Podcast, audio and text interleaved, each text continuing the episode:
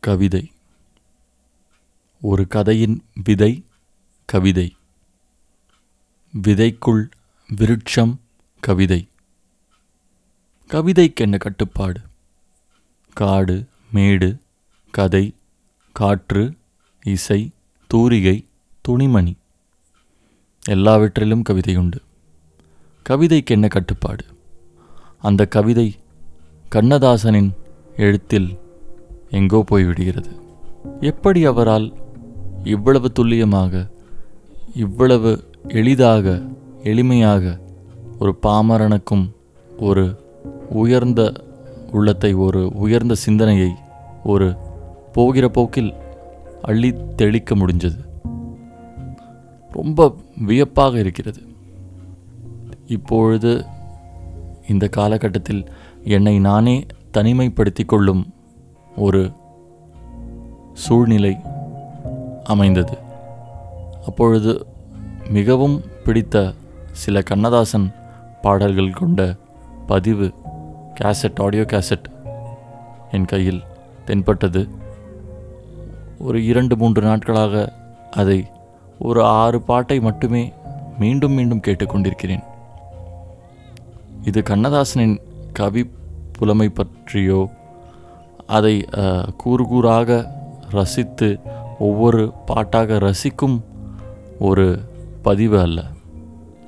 எத்தகைய ஒரு உள்ளம் அந்த மாமனிதனுக்கு இருந்திருக்கும்? அதுவும் எப்படிப்பட்ட சூழ்நிலையில் ஒரு சினிமா ஒரு வர்த்தக உலகம்?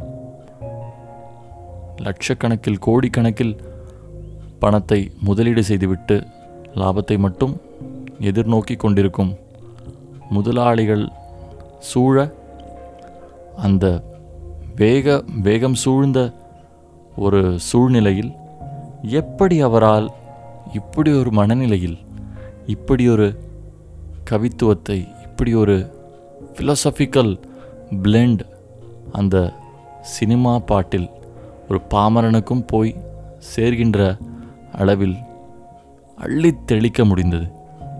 அந்த உள்ளம் அந்த ஸ்டேட் ஆஃப் மைண்ட் அந்த state of mind amazed me மிகவும் வியப்பாக இருக்கிறது. எப்படி அவரால் இப்படி செய்ய முடிந்தது? அப்படி ஒரு எண்ணம் தான் இந்த பதிவை பதிவிட காரணம். அவரின் புலமை எல்லாம் அதை நாம் சொல்லி தெரிய வேண்டிய தெளிய வேண்டிய சூழல் இல்லை. எஸ் ப்ரூவ்ட் எனஃப் ஆனால் அந்த மனநிலையை சற்று உற்று நோக்குவோம். அறிஞர் அண்ணாவுக்கும் இது போல ஒரு மனநிலை இருந்ததென்று சொல்வார்கள். எவ்வளவு கூட்டம் எவ்வளவு வேகம் சூழ்ந்த ஒரு சூழ்நிலையிலும் அவரால் அமைதியாக தன் சிந்தனையை தெளிவாக சிந்திக்க முடியும் என்று சொல்வார்கள். என்றாவது நாம் யோசித்திருக்கிறோமா? கண்ணதாசன் எந்த பேனாவில் தன் கவிதையை வரைந்தார் என்று. His pen may be precious to him of a many but அது ஒரு கருவி.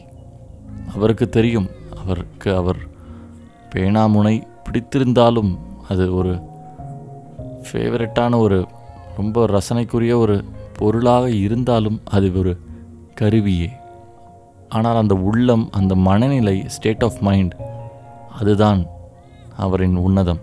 ஒரு தங்கப்பேனாவாலோ வைரப்பேனாவாலோ எழுதினால் அது நல்ல கவிதையாக ஆகிவிடாது அந்த உள்ளம் அந்த மனநிலை அவர் இயல்பாகவே இருந்ததா? அவருக்கு பிடித்து பிடித்து மீண்டும் மீண்டும் அதை கொண்டு வந்தாரா? இல்லை அவரது இயல்பாக பார்க்கும் பார்வையே அதுதானா? என்று பல கேள்விகள் இருந்து கொண்டே இருக்கிறது.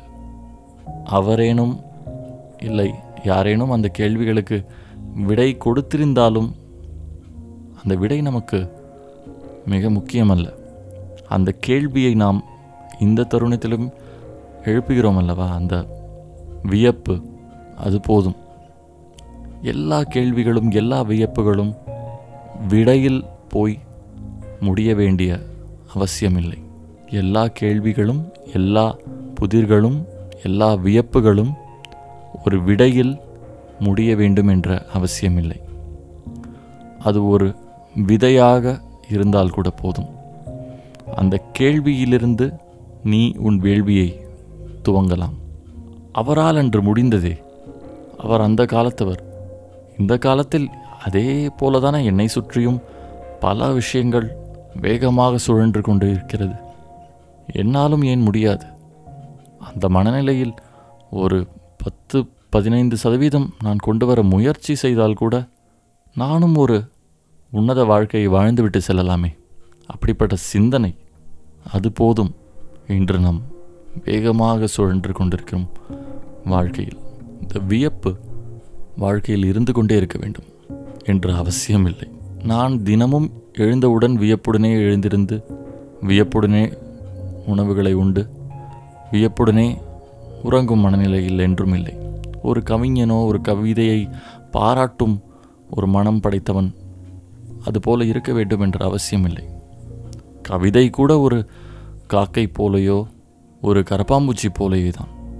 ஏன் கரப்பாம்பூச்சி என்று உடன் ஒரு டிஸ்கஸ்ட் வருமா அருவருப்பு வருமானால் அது உங்களுடைய பர்சனல் திங் ஆனால் அந்த கரப்பாம்பூச்சி ஏன் என்று சொன்னேன் என்றால் அது காக்கையும் கரப்பாம்பூச்சியும் ஒரு விதத்தில் பல விஷயங்கள் பல விஷயங்களை உண்டு ஜீரணிக்கக்கூடிய பறவை மற்றும் பூச்சி.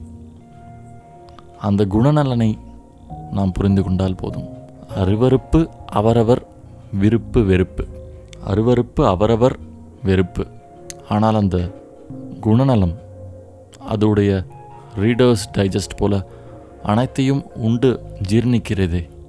அப்படி ஒரு பசி அப்படி ஒரு வேகம் அப்படி ஒரு இயங்குதல் அது மனிதனை பாதித்தால் போதும். பூச்சியாக இருந்தால் என்ன? பறவையாக இருந்தால் என்ன? பாமரனாக இருந்தால் என்ன? இறைவனாக இருந்தால் என்ன? அந்த குணநலன் நம்மளை உற்று நோக்க வைக்க வேண்டும். கவிதையும் காக்கை போலத்தான். என்று வரும் எந்த கிளையில் உட்காரும் இன்று வருமா வராதா? இன்று ஒன்றோ ரெண்டோ தான் வருமா? இல்லை கூட்டமாக வருமா? வராமையே போயிடுமா? எதுவுமே சொல்ல முடியாது. கவிதையும் காக்கை போலத்தான். கவிதையும் கரப்பாம்பூச்சி போலத்தான். உலகத்தையே உண்டு செரித்து வாழக்கூடியது. கவிதையும் காக்கை போலத்தான். கவிதையும் காக்கை போலத்தான். கேட்பவருக்கு சாதாரணமாக இருக்கலாம். தினமும் வந்து போகும் பறவைதானே? என்ற ஒரு அலட்சியம் கூட வரலாம். என்ன எழுதியிருக்கிறார்? ஒரு பூவை பற்றி எழுதியிருக்கிறார். ஒரு பறவை பற்றி எழுதியிருக்கிறார். ஏன் அந்த கவிதையே காக்கை பற்றி கூட இருக்கலாம். தினமும் நாம் பார்க்கும் விஷயங்கள் தானே. ஒரு நெருப்பை பற்றி எழுதியிருக்கிறார். காலையில் எழுந்ததும் காஃபி வைக்கிறோம். அப்போ நெருப்பை பார்க்க தானே ஆரம்பிக்கிறோம். ஒரு நெருப்பை பற்றி கூட இருக்கலாம். காலை எழுந்ததும் ஒரு தேநீர் குடிக்க ஒரு குழம்பி காப்பி குடிக்க நெருப்பை தானே பற்ற வைக்கிறோம். இதில் என்ன புதுமை இருக்கிறது? என்று கூட ஒரு சலிப்பாக கூட ஒரு கவிதையை பார்ப்பவர் இருக்கலாம். ஆனால் அந்த கவிஞன் அந்த நெருப்பை அந்த பூவை அந்த பறவையை எப்படி ஒரு வியப்பு மனநிலையில் பார்த்திருப்பான்? எப்படி ஒரு புதிராக அதை புதிதாக பார்த்திருப்பான்? என்று கொஞ்சம் சிந்தித்து பாருங்கள். ஓடும் வாழ்க்கையில் ஒரு நிமிடமேனும் உட்கார்ந்து யோசித்து பாருங்கள். புலப்படும் புலமையின் பலம் புரியும். தினமும் நான் ஒன்றும் இப்படி பேசிக்கொண்டிருப்பதில்லை அந்த இன்ஸ்பிரேஷன் அந்த வியப்பு கவிதை போல என்றோ ஒரு நாள்தான் வரும்.